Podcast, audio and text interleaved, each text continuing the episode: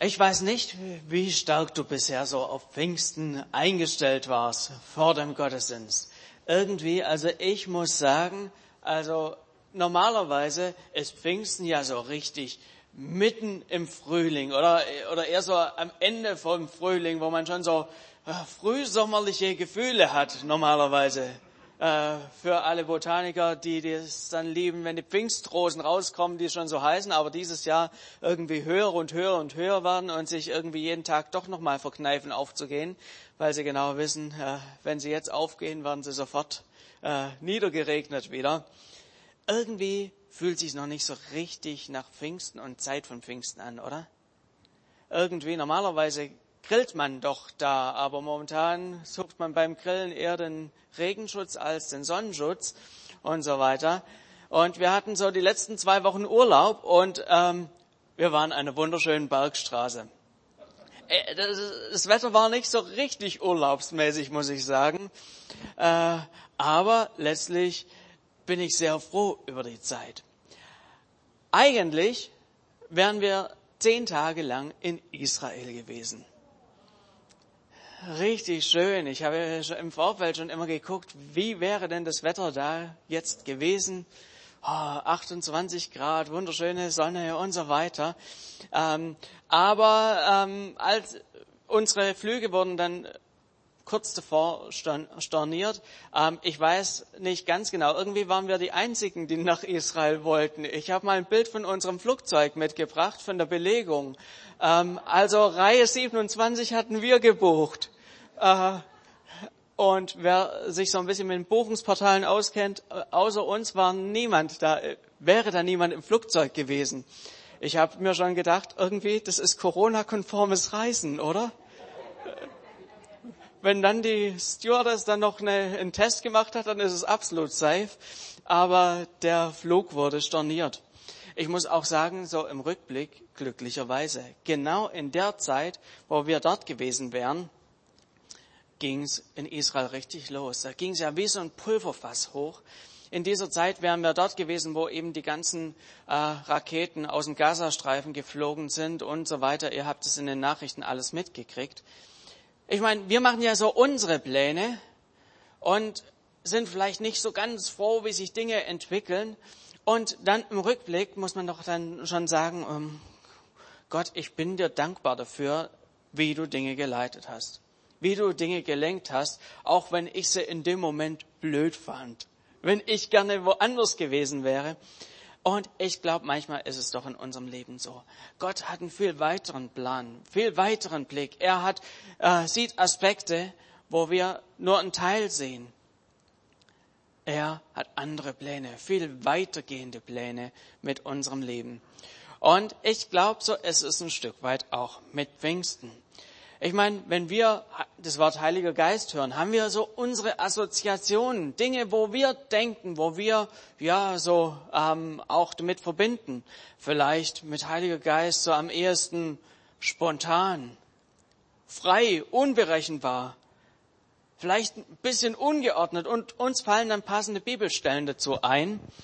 Äh, Apostelgeschichte 2 haben wir heute schon so ein bisschen was gehört. Äh, und es geschah plötzlich ein Brausen vom Himmel. Und dann am Schluss so die Frage von den Leuten, sagt mal, seid ihr voll des süßen Weins? Und äh, dann einfach so Fragen oder solche Aussagen, die wir aus der Bibel kennen, der Geist weht, wo er will. Und wir stellen uns so die Frage, wie passt denn das eigentlich mit der guten deutschen Ordnung zusammen? Und ich muss sagen, im rund um meinen Urlaub habe ich neu erkannt, hey, Gott plant manchmal weiter. Gott sieht viel mehr und was vielleicht irgendwie für uns erstmal ungeordnet aussieht, im aktuellen, sieht man im Nachhinein, ui, da war ja eine rote Linie drin. Das war ja nicht nur irgendwie so zusammenge, ja, gestümpert oder irgendwie zufällig zusammen, sondern da ist ja eine richtig klare Linie drin. Und diese Linie rund um Pfingsten wollen wir uns heute genauer anschauen. Wir wollen uns anschauen, Pfingsten, alles nur Zufall? Sind Dinge da einfach so spontan zusammengekommen? Oder hat Gott da was geplant gehabt? Ich meine, wir schauen da einfach nochmal so ein bisschen ähm, zurück die, auf die Zeit ab Ostern, um da einfach nochmal so ein bisschen Überblick zu haben. Ihr könnt auch die Fenster wieder zumachen. Ich glaube, das reicht mittlerweile. Rund um Ostern war ja die Auferstehung Jesu. Jesus ist wieder vom Grab auferstanden und er war nochmal 40 Tage mit den Jüngern zusammen. Und er hat ihnen dann an nach den 40 Tagen ist er in den Himmel aufgefahren an Himmelfahrt und hat noch ein paar Instruktionen an seine Jünger weitergegeben. Gesagt, hey, bleibt hier in Jerusalem und ich werde bald meinen Heiligen Geist senden. Und so waren sie noch mal zehn Tage zusammen zwischen Himmelfahrt und Pfingsten, haben da gemeinsam gebetet. 120 Personen waren das so im Kern, die zusammen waren. Und dann an diesem Pfingsttag war es dann eben so, ähm, wie wir das in Apostelgeschichte 2 lesen können. Da heißt es, schließlich kam das Pfingstfest. Auch an diesem Tag waren sie alle wieder am selben Ort versammelt. Plötzlich setzte vom Himmel her ein Rauschen ein, wie von einem gewaltigen Sturm. Das ganze Haus, in dem sie sich befanden, war von diesem Brausen erfüllt. Gleichzeitig sahen sie so etwas wie Flammenzungen, die sich verteilten und sich auf jeden einzelnen von ihnen niederließen. Alle, alle wurden mit dem Heiligen Geist erfüllt und sie begannen in fremden Sprachen zu reden. Jeder sprach so, wie der Geist es ihm eingab. Wegen des Pfingstfestes hielten sich damals fromme Juden aus aller Welt in Jerusalem auf. Als nun jenes mächtige Brausen vom Himmel einsetzte, strömten sie in Scharen zusammen. Sie waren zutiefst verwirrt, denn jeder hörte die Apostel und die, die bei ihnen waren, in seiner eigenen Sprache reden. Und dann in Vers 12 heißt es noch, alle waren außer sich verstauen. Was hat das zu bedeuten? fragte einer den anderen, aber keiner hatte eine Erklärung dafür. Ich glaube, diese Stelle reicht mal so. Und da heißt es hier, schließlich kam das Pfingstfest. Wir lesen da einfach so drüber, aber wenn man sich da mal ein bisschen näher damit beschäftigt, dann merkt man, dieses Pfingstfest war ein Fest, was die Juden damals gefeiert haben. Es war ein jüdisches Fest. Und da wollen wir noch mal genauer hinschauen in wirklich, was hat's denn damit auf sich? War unser christliches Pfingstfest zufällig an einem jüdischen Feiertag? War das alles spontan, chaotisch, der Geist weht, wo er will und wann er will? Oder hat Gott für diesen Tag was Spezielles vorbereitet gehabt? Und wenn ja, was hat es mit dem zu tun gehabt, was davor war? Und wir wollen da einfach uns mal diese Wurzel angucken. Hey, was, worauf basiert denn das Ganze? Hat Gott sich dabei was gedacht? Wie viel hat er sich gedacht? Und wenn man da in die Tiefe weiter reingeht, wird man auf jeden Fall fündig. Ich finde es sehr interessant. Gehen wir nochmal sieben Wochen zurück. Vor sieben Wochen hatten wir Ostern und auch so war das damals. Sieben Wochen vor diesem Pfingstfest war das Passafest, das die Juden gefeiert haben. Und genau an diesem, rund um dieses Passafest war es ja so, dass Jesus gekreuzigt und auferstanden ist. Und bei diesem Passafest gibt's viele, viele, viele Parallelen.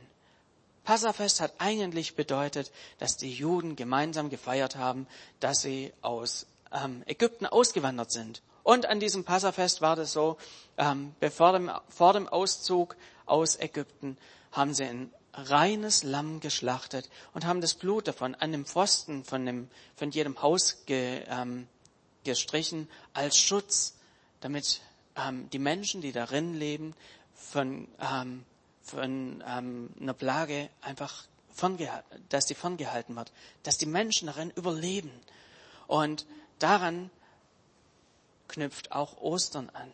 Die Auferstehung Jesu, sein Tod. Er selber hat sich immer wieder als das Passalam, als das reine Lamm bezeichnet, das geschlachtet wird, damit wir frei werden, damit wir nicht da bleiben, wo wir sind, in unserer Gefangenheit, so wie damals ähm, die Ägypter, sie in Ägypten gefangen waren, waren.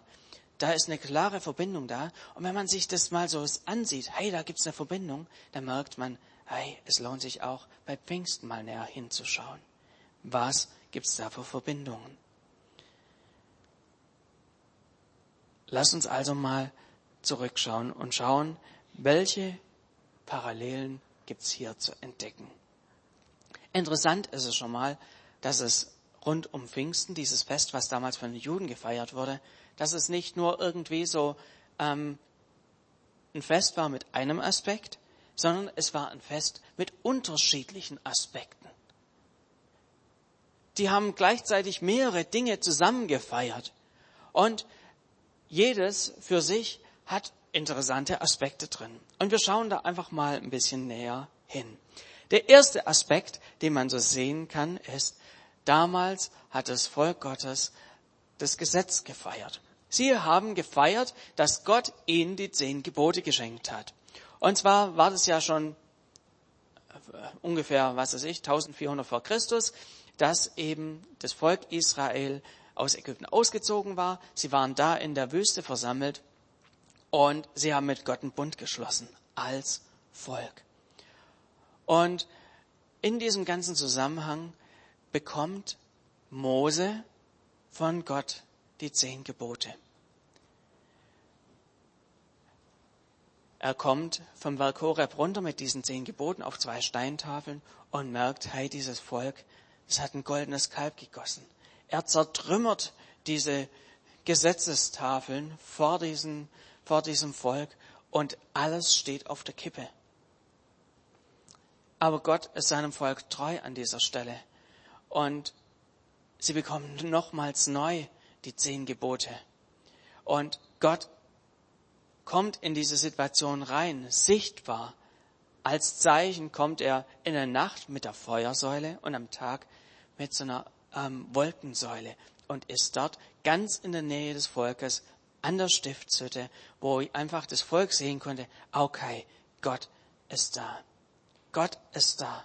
Und sie haben diese zehn Gebote nochmal bekommen, nicht um sie irgendwie zu unterdrücken, sondern dass sie einfach als Volk äh, einen Rahmen hatten. Wie können sie sich verhalten? Wie sieht richtiges Verhalten aus, damit sie auch miteinander gut auskommen können? Und genau das feiern sie, feiert das Volk Israel an diesem Pfingstfest. Deshalb sind die Leute auch mit nach Jerusalem gekommen. Ihnen war es wichtig, das zu feiern. Hey, Gott hat uns ein gutes Gesetz gegeben. Ein Gesetz, was uns hilft, dass unser Leben hier miteinander funktioniert, dass wir eine sinnvolle Ordnung haben, dass wir uns auch so verhalten können, dass wir wissen, wie wir uns verhalten sollen, damit es Gott gefällt, dass sein Segen auf unserem Leben ist. Und wenn man sich diese Begebenheit da ansieht, am Horeb, was da passiert ist, und was dann mit den Jüngern passiert ist, dann finde ich, das gibt's da sehr, sehr interessante Dinge. Dinge, die doppelt vorkommen. Zum einen, das Feuer kommt doppelt vor. Damals in der Wüste war die Feuersäule außerhalb des Lagers bei der Stiftshütte. Und so als Zeichen, Gott ist da. Und dann wieder an Pfingsten, als die Jünger zusammen waren, da kam diese Feuer ja, kam wie so Feuerzungen, haben sich auf ihren Köpfen verteilt. Und ich finde es sehr interessant. Gott greift hier dieses Bild auf von diesem Fest. Und er macht was deutlich. Und ich finde es hochinteressant. Damals in der Wüste war die Gegenwart Gottes, das Feuer, irgendwo weit weg vor dem Lager, nicht direkt bei den Menschen, sondern außen vor bei der Stiftshütte. Und jetzt, an Pfingsten, sehen wir was Neues. Dieses Feuer ist nicht nur irgendwo weit weg, sondern es kommt ganz nah. Es kommt zu jedem Einzelnen hin. Und das finde ich eine absolut interessante Sache, weil es eine Steigerung ist. Gott sagt nicht nur, hey, es reicht, wenn ich irgendwo außen, draußen bin, wenn ihr sehen könnt, ich bin da, sondern er macht deutlich, hey, ich will dir nahe sein, ich will ganz nahe an dein Herz rankommen. Ich möchte nicht nur weit weg sein, sondern ich möchte ganz speziell bei dir sein, bei jedem Einzelnen von uns. Die Grundlage dafür war schon so an Ostern gelegt. Jesus ist für uns gestorben, für unsere Schuld gestorben. Wir sind rein. So kann Gott uns erst nahe kommen. Und ich weiß nicht, wo du momentan stehst, ob du das schon so für dich angenommen hast. Das ist der erste und wichtigste Schritt, den man überhaupt nur tun kann, dass man sagt, okay, ich nehme das, was an Ostern passiert ist, für mich an. Da ist Jesus gestorben für meine Schuld, für all das, was ich falsch gemacht habe. Ich nehme genau diese Sache in Anspruch. Jesus, ja, ich glaube, dass du auch für meine Schuld gestorben bist. Das ist so der erste Schritt. Und wenn das passiert ist, kann auch und sollte der zweite Schritt kommen, dass einfach die Gegenwart Gottes sich auf uns lagert, wie hier, wie wir es hier an Pfingsten sehen können. So kommt die Gegenwart Gottes nahe. Eine weitere Parallele, die ich hier sehen könne, kann, als sie hier das Gesetz gefeiert haben am Sinai, ist, sie haben Steintafeln durch Mose bekommen, wo das fest eingraviert war oder ja, so drauf stand, was die zehn Gebote sind. Und wenn wir so ins Neue Testament äh, reinschauen, was ist denn hier passiert mit dem Heiligen Geist? Auch er hat etwas mit Gesetzen zu tun. Jeremia greift es im Alten Testament schon auf. Er schreibt äh, so, in Jeremia 31, Vers 33 heißt es, der neue Bund, den ich dann mit dem Volk Israel schließen werde, wird ganz anders sein, spricht Jahwe. Ich schreibe mein Gesetz in ihr Herz. Ich lege es tief in sie hinein. So werde ich ihr Gott sein und sie mein Volk. Auch hier sehen wir nochmal so eine Steigerung. Im Alten Testament, damals in der Wüste, war es einfach, es Gesetzestafeln, die die Leute halten sollten. Wo sie sich auch angeschränkt haben, die Gesetze zu halten. Sie haben ihr Bestes gegeben. Aber hier sehen wir noch mal eine Steigerung. Hier sagt Gott, ich lege meine Gesetze in ihr Herz rein nicht nur irgendwie was, was da ist, sondern ich leg's ins Herz rein. Und wir sehen auch, wozu der Heilige Geist da ist. Er ist dafür da, dass wir die Dinge, die Gott wichtig sind, dass sie auch zu unserem Wunsch werden. Dass diese Gesetze nicht nur was sind, ja, ich muss mich dran halten, sondern wo der Heilige Geist in uns einen Wunsch reinlegt, Dinge zu halten, den guten Weg zu gehen. Und der Heilige Geist schenkt in uns nicht nur irgendwie ein Wollen, dass wir das eben tun wollen, sondern er schenkt uns auch noch die Kraft, dass wir es tun können. So sehen wir hier eine absolute Steigerung ähm, vom Alten Testament, von damals, was, sie da, was das Volk Israel gefeiert hat, dass Gott ihnen das Gesetz gegeben hat. Es ist eine Steigerung. Es geht in die Richtung, dass plötzlich wir uns dran halten wollen an diese Gesetze Gottes und dass wir es auch können. Hier greift Gott was auf und verstärkt es nochmal ganz intensiv und macht damit deutlich, ich bin am Wirken. Ich bin am Werk. Was für eine geniale Aussage, die auch für uns heute noch gilt. Gott will uns nahe sein. Er will nicht nur irgendwie weit draußen sein, sondern er will bei dir sein. Und er will nicht nur irgendwelche Regeln dir vorgeben, wo du irgendwie hinbekommen musst, die zu halten, sondern er schenkt dir ein Wollen in dein Herz rein und er schenkt dir auch die Kraft, dass du wirklich auch den guten Weg gehen kannst. Soweit einfach mal zu diesem ersten Teil, dass das Volk Israel dort dieses Gesetz vom Sinai her gefeiert hat. Was haben die sonst noch so am Pfingsten gefeiert? Es gab noch weitere Feste, die sie gleichzeitig mitgefeiert haben. Das zweite, was sie so gefeiert haben, wo eine Parallele da ist, ist, sie haben gefeiert dass die Weizenernte fertig war. Es war so ein erstes Erntedankfest im Jahr, das gefeiert wurde. Man kam, die Leute kamen zusammen nach Jerusalem in den Tempel und haben so die erste, ja, das erste Mehl mitgebracht und haben das Gott einfach gebracht und haben gesagt, hey Gott, wir sind dir so unglaublich dankbar dafür, dass auch dieses Jahr wieder eine Ernte da ist, dass wir nicht hungern müssen. Und das Interessante an diesem Fest ist, das hat nicht nur irgendwie ein kleiner Teil vom ähm, Volk gefeiert. Es war nicht so. Es gab auch andere Feste, wo nur die Männer zum Beispiel gefeiert haben oder so. Aber hier, das war ein Fest, da sollten alle mit nach Jerusalem kommen. Die Frauen, die Kinder, die Männer, sogar diejenigen ähm, aus anderen, die in anderen Völkern lebten, Juden. Auch die sollten kommen, sollten mitfeiern.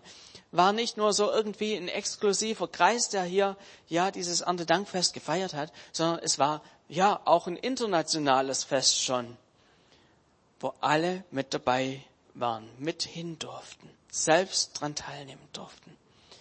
Und auch hier finde ich es absolut interessant, was es hier für Parallelen zu unserem Pfingsten gibt, was der Heilige Geist an Pfingsten dann gewirkt hat. Ab Pfingsten merken wir, wird Kirche, wird Gemeinde absolut international.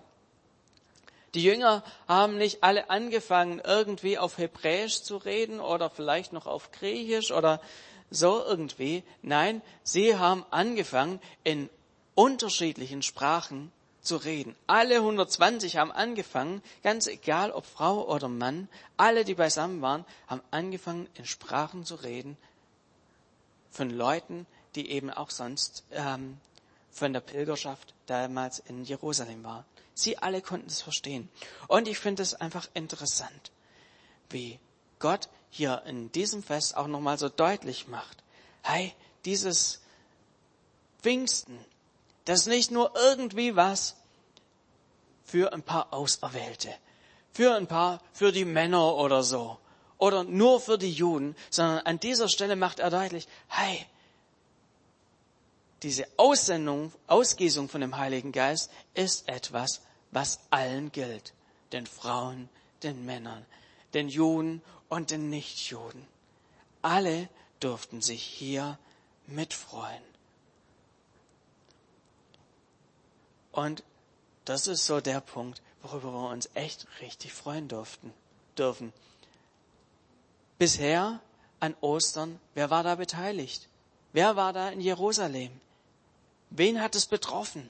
Es waren nur die Juden dabei. Und hier an Pfingsten fängt es an, dass Gott sagt, hey, ich will wirklich jede Nation erreichen. Hey, da dürfen wir uns als Deutsche freuen über, über dieses Pfingstfest. Da wird deutlich, hey, wir sind mit reingenommen. Es meint uns genauso. Und genau das steckt hier mit drin.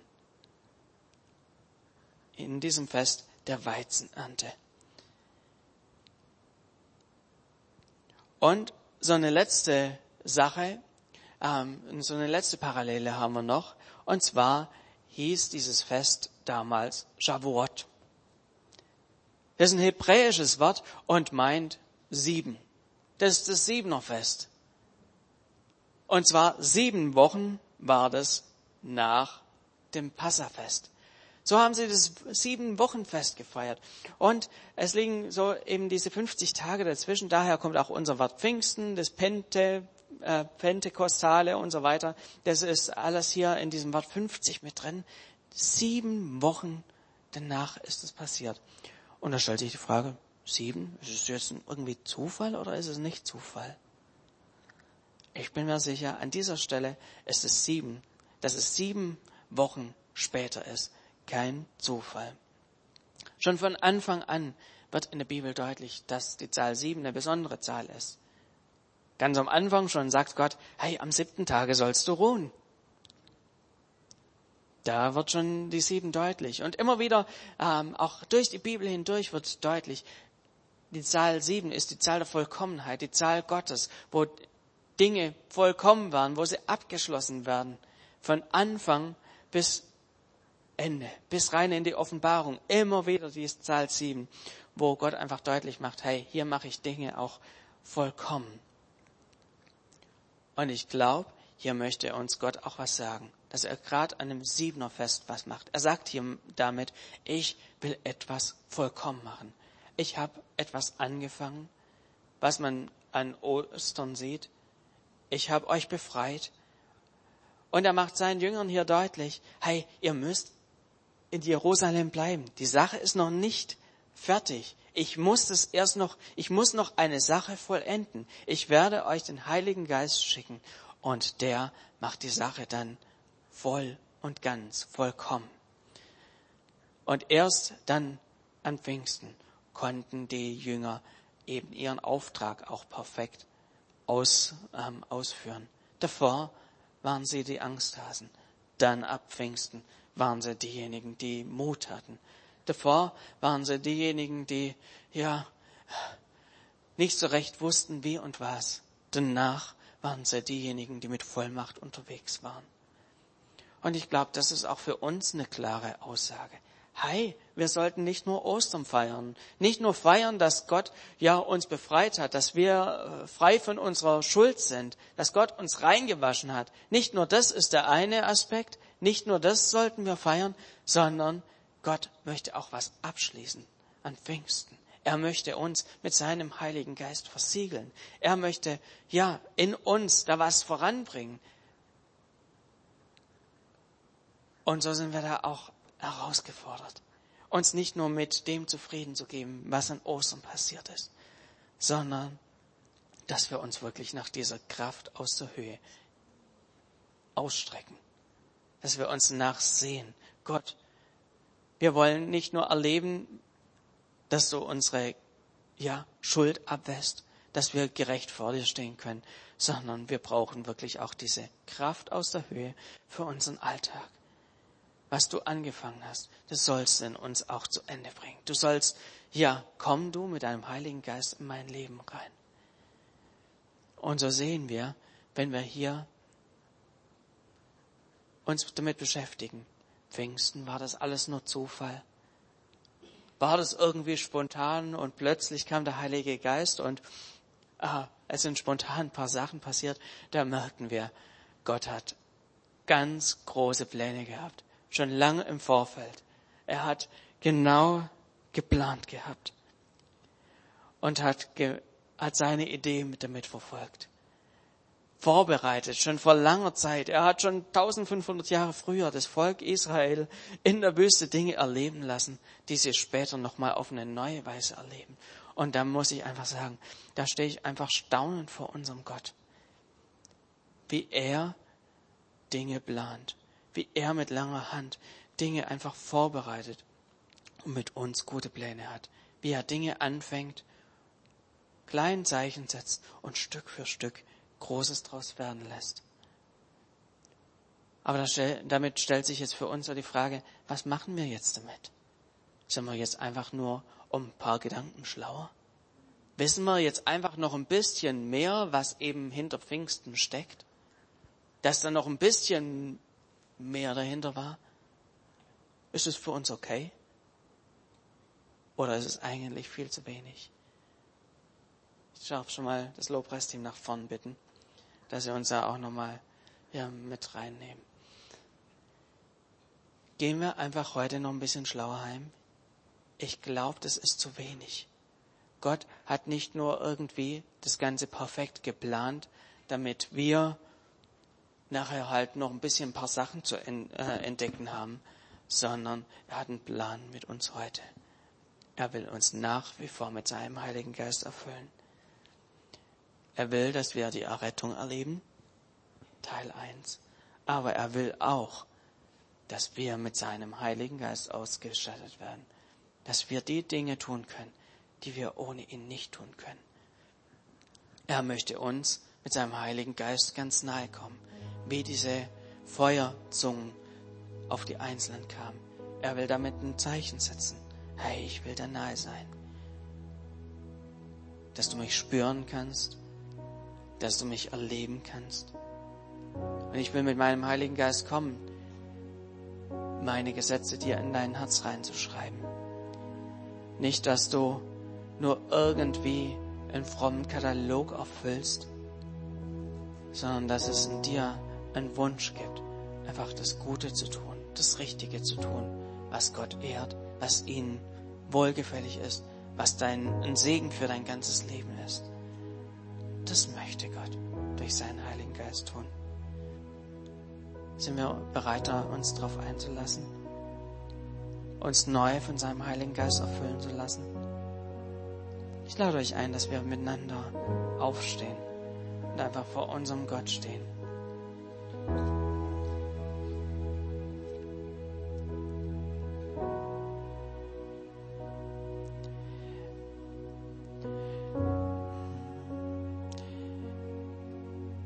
Jesus, ich danke dir dafür, dass du in den Himmel wieder gegangen bist und dass du uns nicht alleine zurückgelassen hast, sondern du hast uns deinen Heiligen Geist gesendet,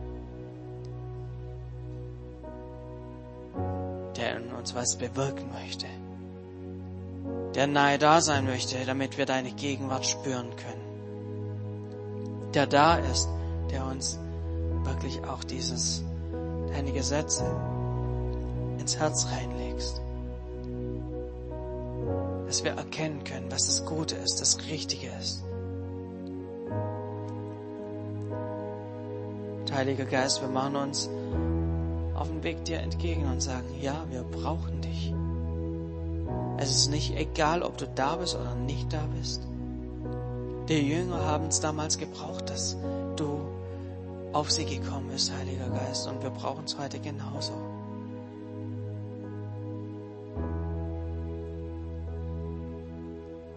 Geist, komm du. Wenn du einfach so ein, ja, Bedürfnis danach hast, dass der Heilige Geist in dein Leben reinkommt, mit seiner Kraft, mit seiner Orientierung, mit seiner Gegenwart, dann lade ich dich ein, heb einfach eine Hand ihm entgegen und sag, ja, Heiliger Geist, hier bin ich. Füll mich mit deiner Kraft. Füll mich. Das ist die beste Entscheidung, die wir treffen können, wenn wir einfach sagen, ja, Gott, du hast mehr für mich vorbereitet und ich möchte dieses mehr. Ich gebe mich nicht zufrieden nur mit so ein bisschen was. Heiliger Geist, komm du, klopf du an Herzenstüren, wo wir vielleicht dir gegenüber unsere Vorbehalte haben, wo wir falsche Bilder haben. Lass sie zerbröckeln, dass wir offen sind für dich. Und Heiliger Geist, komm du in unsere Mitte.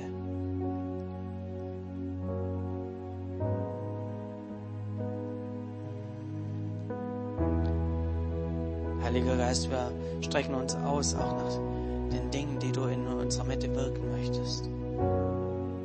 Dass wir deine Stimme besser hören können, Jesus.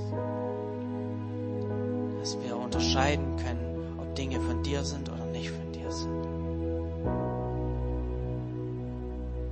Wirke du auch, Heiliger Geist, einfach die Gabe der, ähm, der Krankenheilung, des Glaubens, dass wir das hier in unserer Mitte erleben können, wie wir mit Kranken beten und wie sie gesund werden, Jesus. Heiliger Geist, komm du, wirk du in unserer Mitte.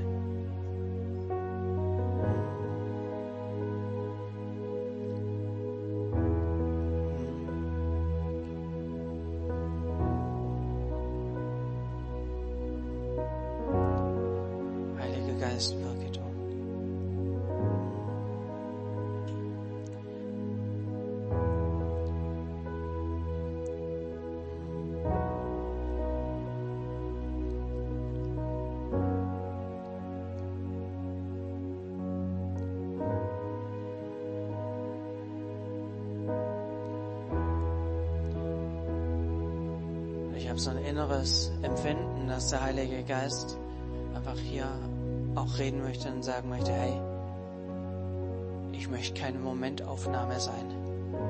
Nichts sein, wo du in einem Gottesdienst irgendwie dich danach ausstreckst und am Nachmittag vielleicht das schon wieder so in den Hintergrund tritt. Sondern der Heilige Geist, er möchte unser Begleiter sein.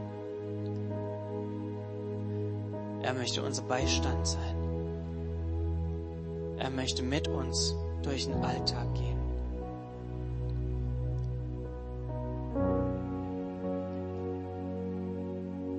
Im Alten Testament, da gibt es diese bekannte Stelle, wo ein Prophet sagt, der Geist des Herrn ruht auf mir. Das bedeutet, ruhen ist, ist nicht nur so, er ist kurz draufgehüpft und war wieder weg, sondern es war ein festes Verbundensein, ein drauf ruhen auf dem ganzen Leben.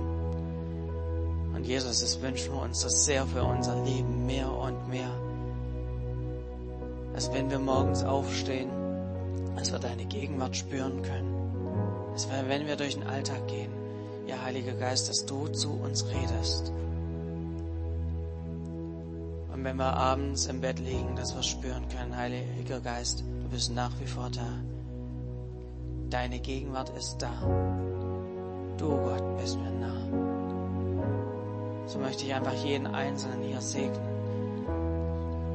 dass genau das in unserem Leben zunimmt. Nicht nur eine Momentaufnahme, wo wir jetzt unsere Hand heben und uns gut fühlen, sondern wo wirklich der Heilige Geist auf unserem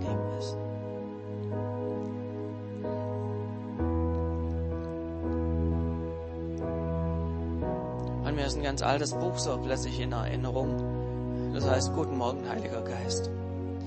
Und ich möchte dich einfach ermutigen, in der kommenden Woche nicht nur irgendwie morgens aufzustehen und an die Kaffeemaschine zu gehen oder sonst was, sondern ich möchte dich ermutigen, dir einen Moment zu nehmen und einfach zu sagen, guten Morgen, Heiliger Geist. Hey, Heiliger Geist, du warst nicht nur am Sonntag hier, sondern du möchtest mich begleiten durch mein ganzes Leben. Du möchtest mir eine Kraft sein, du möchtest mir eine Unterstützung sein. Und ich lade dich jeden Morgen neu in mein Leben ein durch den Alltag zu gehen. Amen.